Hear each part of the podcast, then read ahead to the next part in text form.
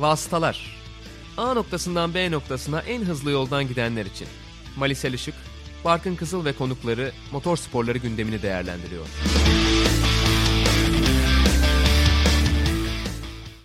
Vasıtaların otuz birinci bölümüne hoş geldiniz. ikinci sezon on altıncı bölümle karşınızdayız ve Belçika Grand Prix'si ile başlayacağız bölüme. Mali Selışık'la beraber ben Barkın Kızıl, bu bölümde de sizlerle olacağız. Mali hoş geldin. Hoş bulduk. Elbette Belçika'ya geçeceğiz ama geçmeden önce önemli bir gelişme vardı hepimiz için. İstanbul Park takvime geri döndü ve on beş Kasım'ı dahil eden hafta sonunda sekizinci İstanbul Grand Prix'si, Türkiye Grand Prix'si start alacak. Tabii çok konuşuyorduk seninle de, genel olarak da hepimiz, olur mu olmaz mı diye, ama sonunda oldu. Yani çok ekstrem şartlarda oldu belki, ama ekstrem şartlar olmasaydı özellikle ekonomik kısmı çok sürdürülebilir olur muydu? Hep tartıştığımız şeylerden biri oydu aslında. Yani hep geliyor mu diye bu senenin dışındaki haberlerde ya abi nereye geliyor, şartlar belli dememiz o yüzdendi. Biraz onun da aslında P T S D'siyle birlikte belki bu sezon içerisindeki olağanüstü şartlarda bile ya yok yine geliyor diye düşünüp sonrasında herhalde gelmedi diyeceğiz diye düşünüyorduk. Ama geldi ilginç bir şekilde ve yani bu senenin belki de nadir olumlu gelişmelerinden bir tanesi oldu. Ki bunu söyleyen sadece biz değiliz, çünkü Formula bir izleyenler içerisinde de çok sevilen bir pist İstanbul Park. iki bin yirminin en güzel, daha doğrusu nadir güzel gelişmelerinden bir tanesi diye takvimdeki gelişmeler hep söyleniyor. Ve İstanbul Park'ta o açıklama içerisinde aslında dört yarıştan bir tanesiydi. Tabii ki İstanbul Park uzun zamandır geri dönüyor olduğu için, uzun zaman sonrasında geri dönüyor olduğu için daha çok ilgi çekiyordu. Ama bunların dışında da gerçekten sevilen bir pistti. Her seferinde hangi pist geri dönsün diye düşünüldüğünde, yani ekonomik şartları ya da ne bileyim işte seyirci zamanında o kadar fazla değildi diye bir algı var dışarıda en azından. Dolayısıyla seyirciye çok fazla aktarılamadığına dair de bir şey var. Yani Formula bir ile aslında ilgili bir ülkeyiz ama seyircinin oraya gitmemesinin sebebi Formula bir ile ilgilenmemesi değildi aslında. Yani bilet fiyatları ve benzer durumlarda işte uzak olmasıydı falan filan vesaire. Ama biz dışarıda biraz böyle hani Formula bire de bir sene ilgi gösterdiler, çok sonrasında ilgi göstermediler gibi bir durum da vardı. Onlar dışında bunları kenara bıraktığımızda hep İstanbul Park gelsin, Türkiye Grand Prix'si gelsin deniyordu işte. Reddit'te, Twitter'da, sosyal medyada anket yapılabilen, soru sorulabilen her yerde İstanbul Park hep isteniyordu. O yüzden yani sadece bizim için değil, biz tabii ki çok farklı yani milli bayram gibi karşıladık gerçekten. Ama dünyada da Formula bir camiası içerisinde de çok olumlu karşılandı. Bir de bir taraftan tabii sosyal medyada Türkler çok aktif oldukları için bütün takımlar mutlaka birer tweet attılar. O retweet'in favın tadına doyduktan sonra iki üç gün içerisinde de böyle hani yeni Türk fanlarımız bir R T'leyin diye ben Mercedes'ten tweet falan bile gördüm. Adamlar tabii üst üste kaçıncı şampiyonluğa koşuyorlar ama o seyirci şeyini istediler. O yüzden o kitleyi fark etmiş olmaları da güzel bir şey. Bence F bir'in tekrar bir seneliğine geliyor olması, yani ileride bu bir şey değiştirir mi açıkçası çok emin değilim, ama bu sene geliyor olması birazcık Türk Formula bir camiasının, daha doğrusu Türk Formula bir seyircilerinin de ne kadar fazla olduğunu F bir kitlesine gösteriyor bence. O açıdan da çok güzel oldu. Biliyorsun internet ortamında bir anket olduğunda Türkiye bağlantılı ya da herhangi bir Türk'ün olduğu seçenek varsa o kazanır zaten ama doğru. Ya bunda daha özel bir durum var. Gerçekten hani takvimde yer almayan pistler arasında hakikaten en çok özlenen, en çok beklenen pist diyebiliriz herhalde. Evet. Ki çok ciddi rakipleri de vardı aslında. İşte bu sezon başında takvimde olmayan pistlerden bazıları da, ki sonrasında takvime dahil oldular, onlardan birkaçıydı ama ne olursa olsun hakikaten İstanbul Park'a herkes oldukça sevindi. Yani bunu söylemek yanlış olmaz ki çok hani sempatik cıvıl cıvıl tweetler de vardı. Leclerc kalpli gözler attı örneğin. Bu tarz şeyler gördük. Şöyle bir bakalım İstanbul Park'taki yarışlara. Burada kazanan beş ismin üçü hala Formula bir gridinde yer alıyor ki zaten diğer kazanan büyük isimler, biri Button, diğeri de üç galibiyette Felipe Massa, o çok seviyordu pisti. Hı hı. Artık yarışmıyorlar Formula birde. Lewis Hamilton iki bin on yılında tek galibiyetini almıştı bu pistteki olay ve yarışta. İkincisi için de şimdi fırsat yakalamış olacak on sene sonra. Tabii burada son kazanan isim Sebastian Vettel, onun bir kere daha kazanması yani bayağı bir sürpriz olur şu şartları. Ama Kasım ortası düşünsene, böyle yağmurlu falan bir yarışta, kaotik bir yarışta belli de olmaz. Yani şey falan olursa kazanabilir. Ferrari motoru olmayan araçlar yarışamazsa hani öyle bir ihtimal olursa kazanabilir. Onun dışında çok kolay gözükmüyor ama Hamilton'ın ikinci galibiyetini almak için bir şansı var ya da başka bir ismin bu listeye, bu seçkiye ismini ekleme şansı var tabii ki. Tabii yarış açıklandıktan sonra en büyük soru işareti yarışın seyircili olup olmayacağıydı. Bununla ilgili bazı ipuçları var ama kesinleşen bir şey yok biz bu programı kaydederken.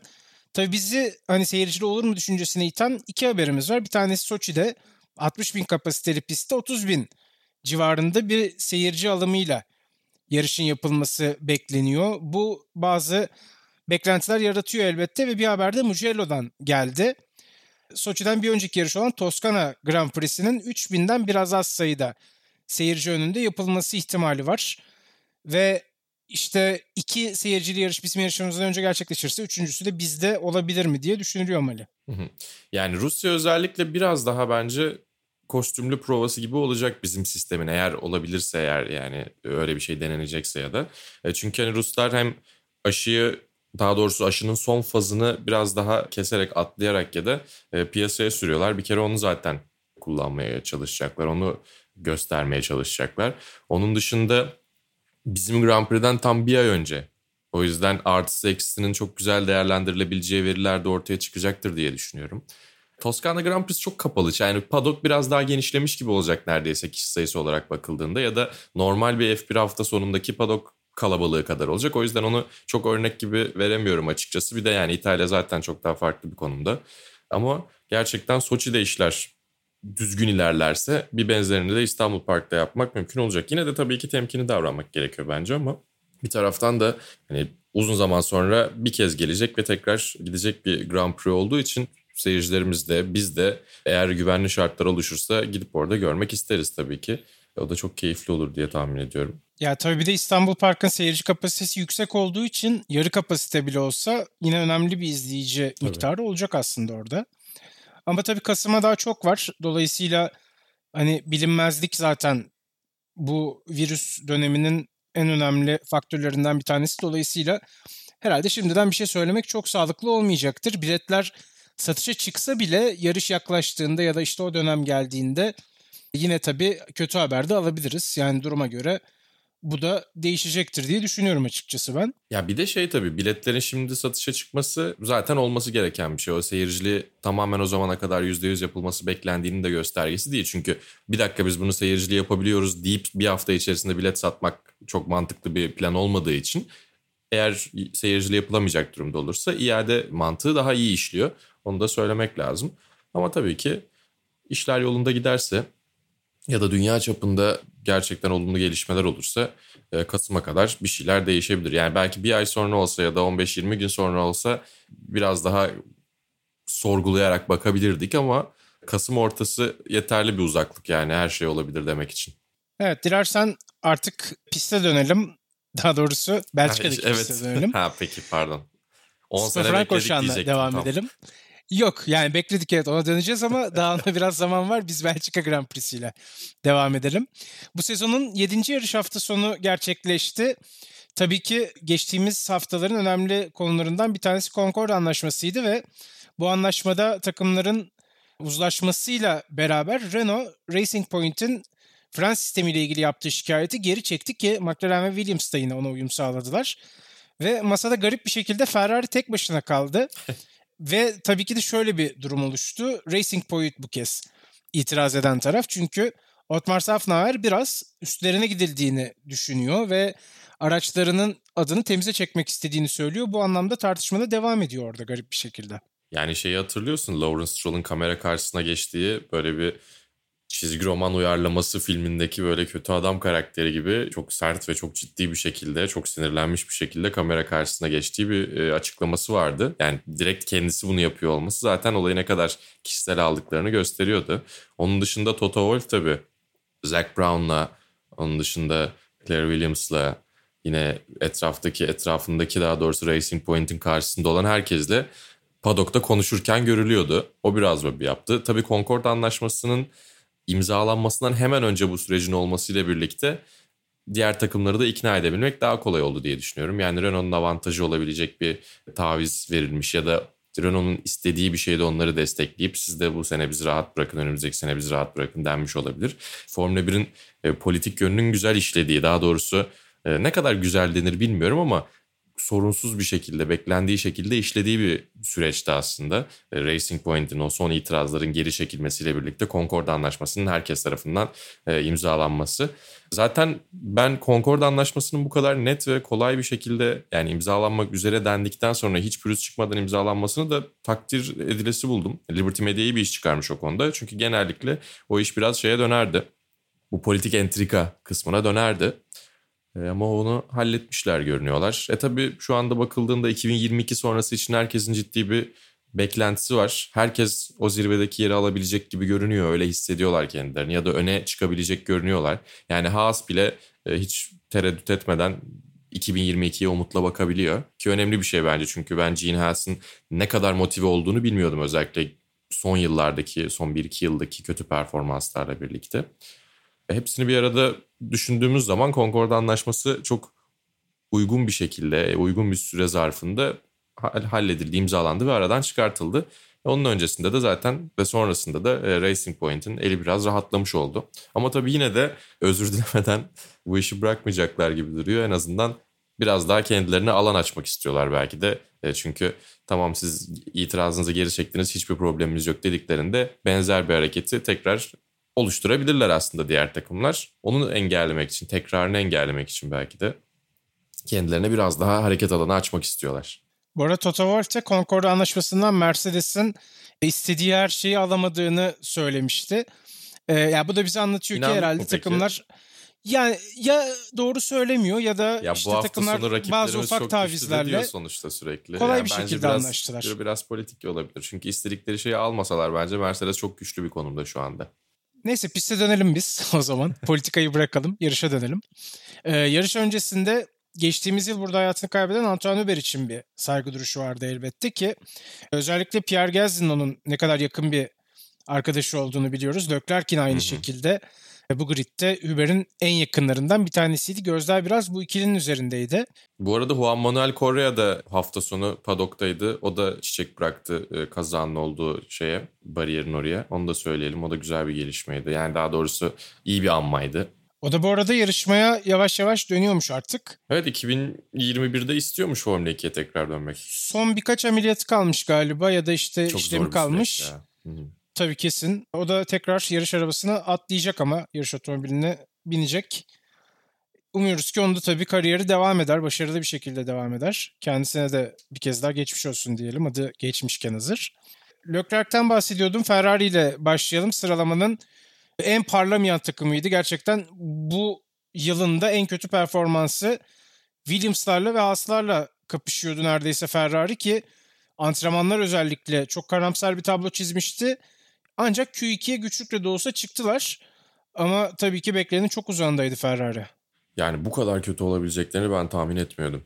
Ne olursa olsun. Yani tamam, evet, sonuçta güç ünitesini çok daha farklı bir şekilde kullanabileceklerini düşünüyorlar. Daha doğrusu geçtiğimiz sene sonunda ya biz onu kendi aramızda hallettik denilen güç ünitesi hala araçlarında olsaydı daha farklı bir şekilde aracı tasarlayabilirlerdi belki. O konuda ters ayakta kalmış olabilirler ama bu kadar kötü olması beni hala çok şaşırtıyor.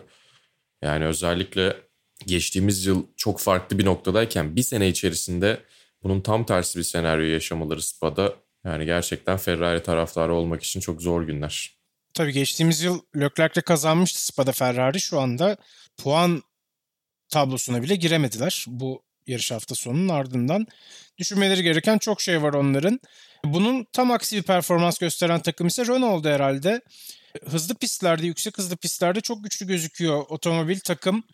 Ve burada da dört ve altı cepleri aldıktan sonra yarışı da dört beş bitirdiler. Albon'u arkalarına almayı başardılar. Daniel Ricciardo da son turla beraber en hızlı turu kaydetti.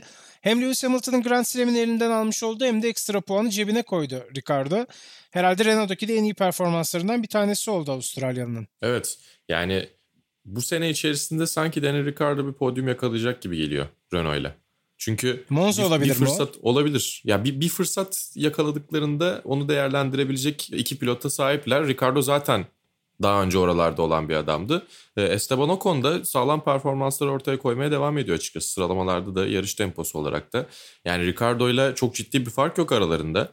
Tabii Renault istikrarlı olduğunda bunu iyi bir şekilde başarabiliyorlar. Tabii Renault'un biraz istikrar problemi var ama o da aracın iyi olduğu pistlerde daha iyiler aslında. Normalde belki olması gereken yerdeler.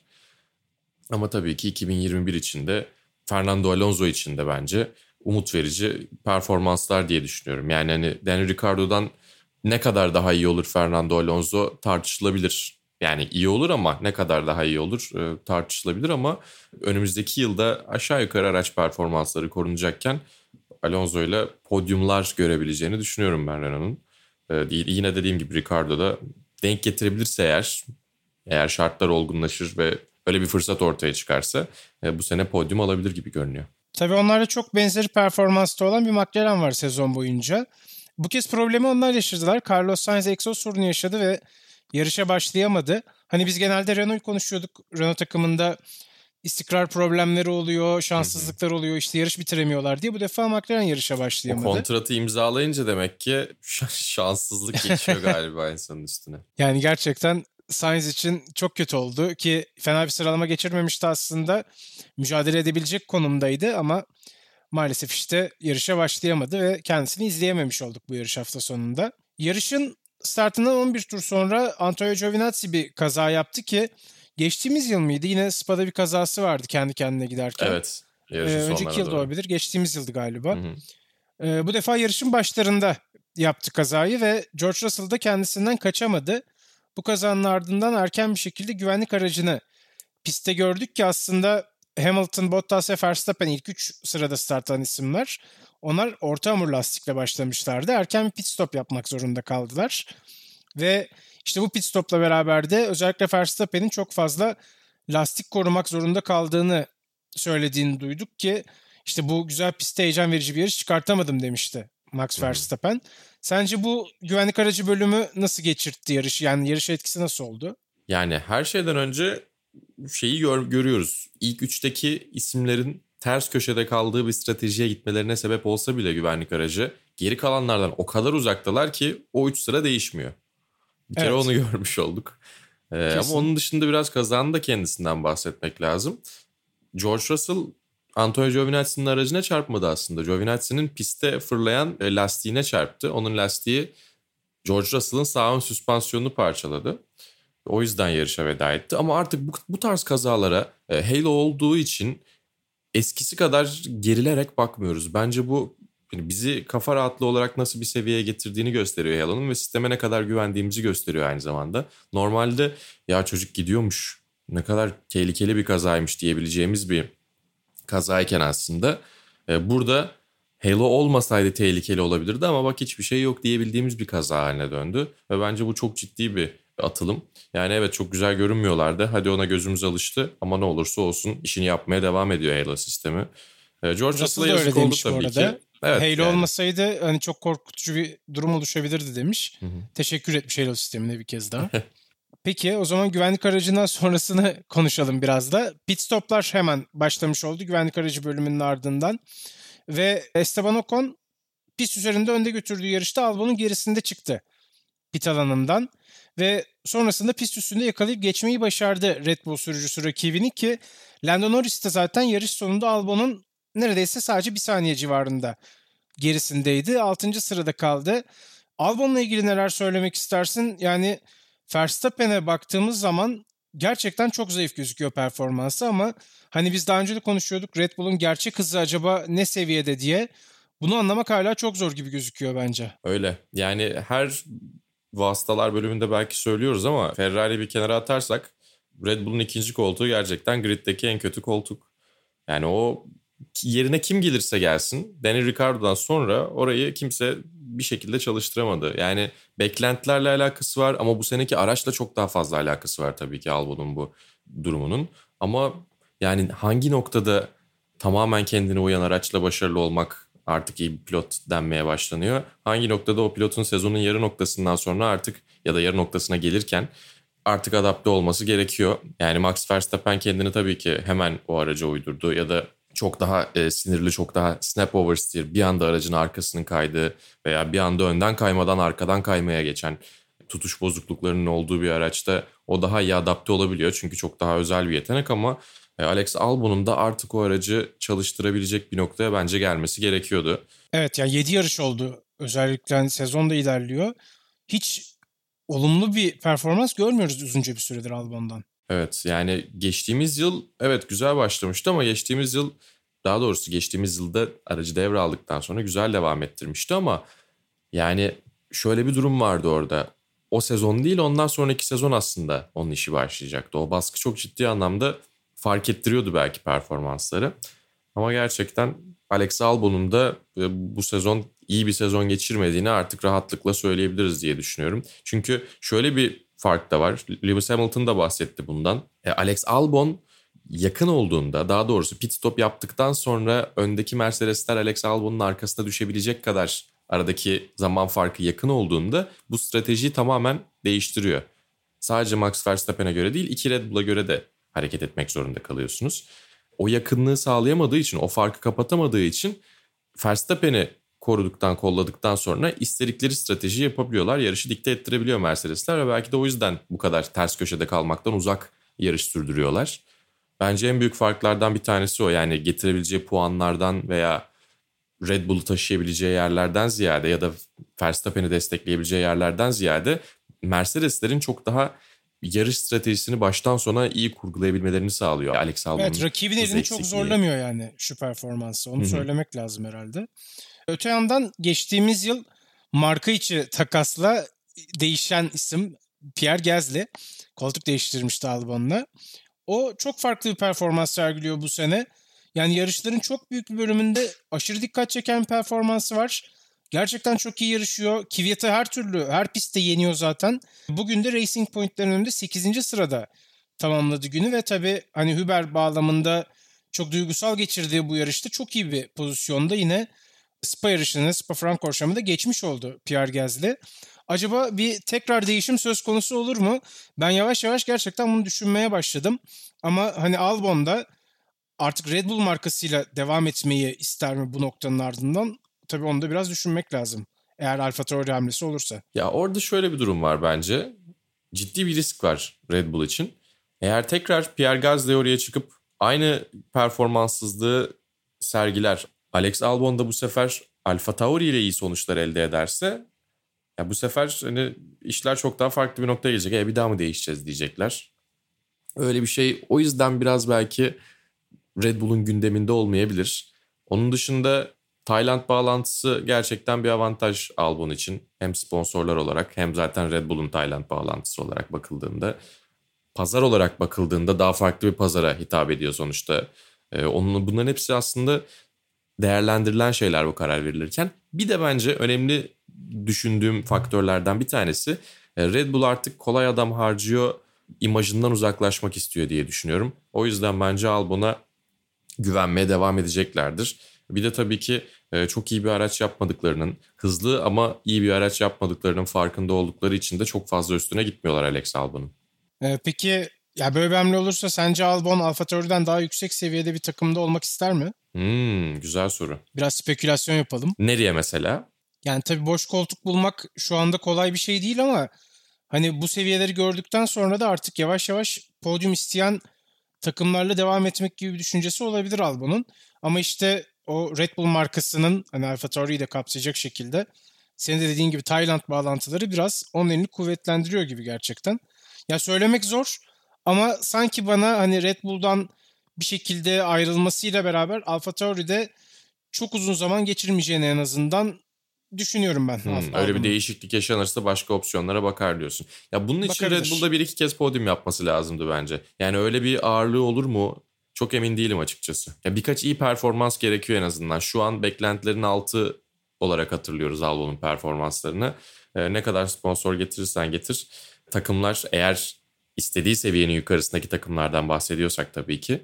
Yani o, o, o seviyelere gelebilmesi için biraz sonuçlar da göstermesi gerekiyor. Onun dışında eğer AlphaTauri'ye dönerse AlphaTauri gayet iyi bir takım ve iyi bir koltuk bence. Peki o zaman Racing Point'e ufak değinelim. Onlar bu hafta sonunda herhalde bu senenin en kötü yarışını çıkartmış olabilirler yanlış hatırlamıyorsam. Ya en büyük hayal kırıklığını yarattılar çünkü Racing Point'lerin burada iyi olmasını bekliyorduk açıkçası. Hepimiz F bir fantezi takımlarımızda güvendik, utanmadık, bir de gittik turbo driver yaptık Sergio Perez'i. Saçma sapan bir stratejiyle bize ciddi puanlar kaybettirdiler. Yani ben Sainz'i yaptım açıkçası. O bana daha çok puan kaybettirdi. Yazık. Yarışa başlayamadığı için kendisi. Dediğim gibi yani bu senenin en büyük hayal kırıklığını yaşadı onlar. Ama tabii ya hayal kırıklığı derken iki sürücüyle sonuçta puan sıralamasının içinde bitiriyorlar ki hani geçtiğimiz yıllara göre kıyas yaparsak Racing Point hala bu sezon çok önde eskisine kıyasla. Ama işte Belçika'da biraz istediklerini alamadılar. Ve tabii Mercedes de duble yapmayı başardı ve Hamilton şampiyonadaki liderliğini... Artık başardı diyeceğiz mi ona ya? Devam ettiriyor. Yani başardı evet bir şekilde. Hani Verstappen'i arkalarında tutuyorlar. Bunu başarıyorlar aslında. Evet, şampiyonadaki liderliğini, avantajını arttırarak sürdürmüş oldu Lewis Hamilton. İki galibiyet kaldı doksan bire. Ekleyeceğim bir şey yoksa da Formula biri kapatacağız. Evet, iki galibiyet kaldı. Ha, istersen bir de çok kısa Monza ve Mugello'ya bakalım. Evet. Sen Mugello'ya pas atmışken. Ee, Monza tabii hani hız anlamında biraz Spa'ya benziyor. Daha kısa bir pist elbette. Daha farklı yapısı da olan bir pist ama hani tam gaz giden otomobilleri gördüğümüz bir pist yine. Ve bu anlamda aslında sanki buradaki performanslara yakın bir yarış bekleyebilir miyiz İtalya'da? Ya daha bile avantajlı olabilir aslında Mercedes Monza'da. Yani Monza olağanüstü şartlar sağlanmadığı sürece Mercedes bir ikisi gibi görünüyor. Hamilton, Bottas, Verstappen değişmezini orada da bu sırada göreceğiz gibi duruyor. Mugello'da çok belki farklı olabilir. Belki peşinde de Renault var olabilir bu arada. Ha olabilir evet. Bak, evet onu söyleyebiliriz. Yani eğer şimdi bir taraftan dediğim gibi Renault'un istikrarına çok fazla güvenemiyorum ama karakteristik olarak bakıldığında Spa'daki bu performanstan sonra açıkçası Monza'da Renault'un iyi bir şeyler yapmasını beklemek gerekiyor. Evet. Mugello biraz daha farklı. Mugello'da çok acayip bir düzlük var tabii ki. Yani MotoGP takviminin en korkutucu düzlüğü belki. Rossi'nin zamanında o meşhur çığlık atan Rossi suratı kaskından da nasıl bir etki yarattığını görebilirsiniz aslında Moto, MotoGP sürücüleri için. Aynı zamanda test pisti olarak da Ferrari çok uzun zamandır orayı kullanıyor. Gerçekten Ferrari'nin arka bahçesi sayılabilecek yerlerden biri. Fiorano'dan daha uzağa gittiğimizde tabii ki yani biraz daha uzaklaştığımızda. E ama orta sektörü ve iniş çıkışlarıyla birlikte çok heyecanlı ve çok e, ilginç bir pist. Yani o kime uyar tam olarak, kim nerede daha avantajlı olabilir kestirebilmek güç açıkçası. Ama yine orada da Mercedes özellikle Lewis Hamilton'ın tabii ki Mia Schumacher'le galibiyet sayısını eşitleyebilme motivasyonuyla birlikte farklı bir seviyede olabilir. Yine de orada Red Bull en azından Monza'dan biraz daha yakın olacaktır diye tahmin ediyorum Mercedes'e. Evet yani Ferrari'nin adını taşıyacak olan bir yarıştan bahsediyoruz bu arada ama herhalde rakiplerin günü olacak gibi yine Ferrari adına. Neyse onu haftaya da konuşuruz. Böylece Formula biri noktalayalım ve Superbike'la devam edelim. Superbike Dünya Şampiyonası Aragon'daydı bu hafta sonu.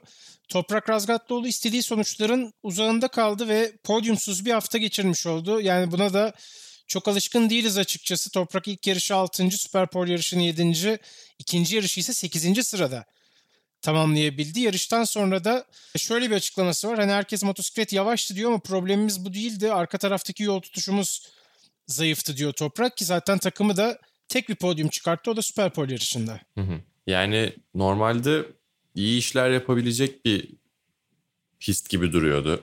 Yani Yamaha için en azından. Ve toprağın sürüş stili olarak da hani iki büyük fren noktası özellikle turun sonunda ve başında yakın kalıp önündeki sürücüye atak yapabileceği ve fark yaratabileceği bir yapıya sahipti. Ama yani Aragon'da da özellikle arka lastikteki yol tutuşunu bir şekilde yakalayamıyorsanız gerçekten çok ciddi vakit kaybedebiliyorsunuz. O yüzden yani yapacak bir şey yok tabii ki. Daha iyi performanslar sergilesinler isterdik ama yani Toprak özelinde bir performanssızlık değildi. Yamaha'lar zaten çok kötüydü. Hatta Kawasaki'ler de çok beklendiği performansa sahip değillerdi. Jonathan Rea çok özel bir adam olduğu için belki oradan ekstra işler çıkardı ama aslında tam bir Ducati pistiydi Motorland Aragon. Evet zaten Ducati için de iyi geçen bir hafta sonu var. İlk yarış Scott Redding kazanırken Chaz Davis de yine oldukça iyi performanslar gösterdi. Podyumlar yakaladı. Tabii Jonathan Rea iki yarış birden kazandı. Hem Superpole hem ikinci yarışı kazandı. Bunun dışında podyumda bir sürpriz sayılabilecek isim vardı. O da Alvaro Bautista. ee, tabii geçtiğimiz yılı da geçen sene podyumdan inmeyen adam bu sene sürpriz oldu. Aynen işte. Öyle. İlk podyumunu yakalamış oldu sezonun artık ilerlemeye başlayan bu noktasında. O da Honda'da tabii ki Fireblade'in gelişiminde önemli bir rol oynuyor. Ama herhalde bu önemli bir çıta olacaktır onlar için. Yani tabii ki bu sene ne kadar veri elde edebilirlerse önümüzdeki yıl o kadar kullanacaklar. Çok potansiyel bir motosiklet aslında. Çünkü hem yeni nesil bir motosiklet, yeni nesilden kastım Superbike'lar artık neredeyse birazcık daha sakinleştirilmiş MotoGP prototiplerine yaklaşıyorlar. Özellikle aerodinamik eklentilerle ve o yapıyla birlikte elektronik konuda zaten bambaşka bir noktaya geldiler. Ama Honda tabii biraz geri dönüşler üzerine bu sezonu kurguladı. Çünkü Alvaro Bautista'nın yanına Leon Haslam'ı almalarıyla aslında bunu anlayabiliyoruz. Biraz daha sonuç yerine geri dönüşlerle, feedbacklerle motosikleti geliştirmeyi düşünüyorlar. Önümüzdeki yılları düşünüyorlar belki. Jonathan Rea sonrasını düşünüyorlar. Zaten Jonathan Rea sonrasını düşünmek de çok kötü bir strateji değil diyebiliriz. Çünkü yani evet, Kawasaki'ler için iyi bir hafta sonu değil dediğimiz yerde Jonathan Rea iki yarış kazanıyor. Öyle bir seviyede. Şampiyonada da hala lider tabii. Redding'ler aralarında on puan var. Onları da Toprak takip ediyor ama Ducati ile Chaz Davies Toprak'a çok yaklaştı. dört puan kaldı aralarında. Dolayısıyla Yamaha'nın bundan sonra bu ufak tefek de olsa problemlerini aşması gerekecek. Çünkü Ducati hakikaten bu sene çok hızlı bir motosiklet yapmış gibi gözüküyor. Hem Redding'e hem Davies'e baktığımız zaman. Tabii Aragon'da sadece Superbike yarışı gerçekleşmedi. Elbette Supersport ve Supersport üç yüz'de vardı. Can Öncü iki yarışta da on üçüncü sırayı aldı enteresan bir şekilde. İstikrar. Ve Bahattin Sofuoğlu da evet istikrar. Maalesef kötü anlamda bir istikrar gösterdi. İki yarışta da kaza yaptı ve yarışı bitiremedi. Çok iyi bir hafta sonu olmadı açıkçası bizim için. Yani şöyle, Can zaten öğrenme sezonu içerisinde, puan barajı içerisinde yer aldığı yarışlar her zaman artı yazar. on üçten biraz daha yukarısı. İlk onu zorlaması tabii ki daha iyi olabilir ama çok kötü değil aslında. Bahattin de düşmeden önce iki yarışta da hızını gösterdi aslında. Yani bu şu anlamda olumlu. Ee, özellikle hani bunu şöyle bir etrafından döndüreyim, nereden olumlu bakayım gibi düşünmüyorum ama düşmeyen bir pilotu hızlandırmak, hızlı bir pilotun düşmemesini sağlamaktan çok daha zor. O yüzden Bahattin hızlı bir sürücü olduğu için, hızını daha önce gösterdiği için, yarış kazandığı için e, düşmemeyi öğrenmesi ya da motosikletin limitini, pistlerin limitini öğrenip daha sonra o limitin içerisinde hareket etmesi önümüzdeki yıllarda daha mümkün olacaktır. Yani yavaş olup e, hiç düşmüyor olması çok daha kötü olurdu en azından. Öyle evet, bir karşılaştırma yani doğal hızla en azından. Evet. Bunu söyleyebiliriz. Daha önce yarış da kazandı zaten. Dolayısıyla yani gerçekten hani bu genç isimlerimizin önü oldukça açık ki Toprak bile genç. Hani bunu arada sırada hatırlatıyoruz ama çünkü uzun süredir Toprak'ı izliyoruz. O bile hala çok fazla öğrenecek şeye sahip ne olursa olsun ve çok daha gelişime açık ki şu anda bile zaten Superbike gibi çok sert bir şampiyonada üçüncü sırada yer alıyor diyelim Toprak için ve dört tekere dönelim. Porsche Super Cup'ta bir başka genç yıldız ismimiz var. O da Ayhan Can Güven. Spa pistini çok seven bir isim zaten. Carrera Cup Fransa'da da burada yarış kazanmıştı ve Spa'da pole pozisyonundan başladığı Porsche Super Cup yarışını kazandı Ayhan Can. Kendisini bir kez daha tebrik edelim. Tabii ki bu sezonki ikinci yarış galibiyeti oldu. Zafer Bayramı'nda zafer de hakikaten çok tatlı oldu. Böyle motor sporlarında evet, bir milli başarıyla otuz Ağustos gerçekten keyifli oluyormuş. Geçtiğimiz yıl Silverstone'da Bastille gününde kazanmıştı bu arada. ee, yani böyle önemli milli bayramlarda kazanmayı seviyor Ayhan Can. Diğer Porsche Junior'ı Jackson Evans, o da ikinci sıradaydı ki çok az bir fark vardı zaten sıralamada aralarında. O da Ayhan Can'ı çok yakından takip etti yarış boyunca ama son turdaydı yanlış hatırlamıyorsam ya da bir önceki turda olabilir. Çok büyük bir hata yaptı o da, büyük bir blokajla. Neredeyse Ayhan Can'a da dokunacaktı yani. Çok fazla sıra kaybetti. Yani. Neredeyse çarpıyorlardı evet. Podyumda dışına düştü Jackson Evans. Tabii onlar çok iyi arkadaş olsalar da iki Porsche Junior arasındaki kıyaslamada Ayhan Can'ın önde olması yani Porsche markasına verilen mesaj için bizim için ve Ayhan Can için önemli olsa gerek. Hı hı. Ya hem öyle hem de zaten sonuçlara yüzde yüz bağımlı değil. Ne Jackson'ın ne Ayhan Can'ın Porsche tarafından seçilmesi. O beni çok rahatlatıyor ve çok sevindiriyor. Çünkü Porsche gerçekten Junior'ları aldığında onları uzun vadeli bir şekilde takımda, markada tutuyor zaten. Onları hani bir sene deneyelim ondan sonra bakalım devam edip etmeyeceğimize gibi yapmıyorlar. Zaten o denemeyi, o elemeyi junior seçmelerinde halletmiş oluyorlar. Oraya çağırdıkları adamlarla biz birkaç sene çok rahat bir şekilde gider ve bunu uzun süreye de yayarız diye düşünüyorlar. Tabii. Öyle bir markayla Ayanca'nın çalışıyor olması, o marka bünyesine girmiş olması beni çok rahatlatıyor açıkçası. Tahmin ediyorum onu da rahatlatıyordu. Çünkü kariyerin ilerisine doğru baktığında çok daha net görebiliyor her şeyi. Onun dışında zaten dediğim gibi sonuçlara her zaman bağımlı ya da hemen sonuç bekleyen bir yapıda değiller. Özellikle Porsche Junior'larından ilk sene sonrasında. Ardından Porsche genç profesyoneli oluyorlar. Oradan sonra fabrika takımı, oradan sonra o iş devam ediyor. Ve şu anda Ayhan Can Güven çok güzel bir noktada zaten. Ki Jackson da belki daha kötü bir sezon geçiriyor, daha çok hata yapıyor olmasına rağmen. Ki ikisinin de aslında iniş çıkışlı bir sezon geçirdiğini söyleyebiliriz ara noktalarında. Ama inişleri daha iniyor aslında Jackson'ın. Çıkışları da Ayanca'nın daha fazla yukarıya doğru çıkıyor. Öyle söylemek lazım belki. Ne olursa olsun en az iki galibiyet elde ettiği bir sezon olacak Porsche Super Cup'ta. Yani şampiyona sıralaması olarak baktığında bir adım geri atmış olma ihtimali var belki. Onu da bilmiyoruz. Belli de olmaz. Son yarışlarda Ayancan mucize kovalamayı seviyor açıkçası. Ama bakalım son yarışta Monza'da ne olacak? Biraz ondan bahset istersen.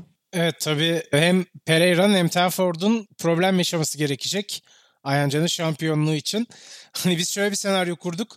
İkisi pist üstünde çok mücadele ederler. Ayancan'ın arkasında böyle bir temas yaşanır, bir sorun yaşarlar ve Ayancan yarışı kazanır. O zaman şampiyon olabilir. Yani tabii kimsenin kaza yapmasını temenni etmiyoruz ama neden olmasını da demekte herhalde çok bir zarar yok diye düşünüyorum. Yani şey diyebilir miyiz? Son yarışa gidiliyor artık. Larry Tenford'a güvenmeme konusunda Larry Tenford'a güveniyoruz. Evet, yani bakalım ne olacak. Tabii bu ikili Ayanca'nın önündeler şampiyonada. Gerçekten yakın bir sezon oldu. Hani Porsche Super Cup'ta şöyle bir durum var. Çok iyi geçirmediğiniz yarışları belli bir seviyenin üstünde bitirmeniz gerekiyor. İlk beşte en azından kalmanız gerekiyor. Bunu yaparsanız şampiyonluk kolaylaşıyor gerçekten. Yoksa işte biraz geriye düşebiliyorsunuz, dezavantaj alabiliyorsunuz ki çok uzun bir sezon değil zaten Porsche Super Cup sezonu. Yine de bakalım Monza'da ne olacak? Tabii Rory Lindland da Pro-Am kategorisinde şampiyonluğu ilan etti. Bitime bir yarış kala Spa'da bir şampiyonumuz var şimdiden, öyle diyelim. Porsche Super Cup takvimi demişken aslında e, keşke F bir round ekledikçe biz de belki bir şeyler eklemeyi düşünüyoruz deyip baştan sekizle başlayacağız, sekizle bitireceğiz demeselerdi de Ayhan Can Güven İstanbul Park'ta yarışabiliyor olsaydı. Ben ona üzüldüm açıkçası biraz. Evet, yani hakikaten hoş olurdu. O zaman kaçmazdı. Oraya kesin gitmemiz gerekiyordu. Ama bu olmayacak zaten. Monza'da da bitecek sezon, az önce de ifade ettiğimiz gibi. O zaman biz de Monza demişken programı bitirelim. Bir sonraki haftada Monza'da olacak Formula bir ve Porsche Super Cup. Tabii ki yine dolu dolu bir programımız olacak otuz ikinci bölümde. Ben Barkın Kızıl, Mali Selışık'la beraber Vasıtaların bu bölümünde sizlerleydik. Önümüzdeki hafta tekrar görüşünceye dek hoşçakalın. Hoşçakalın.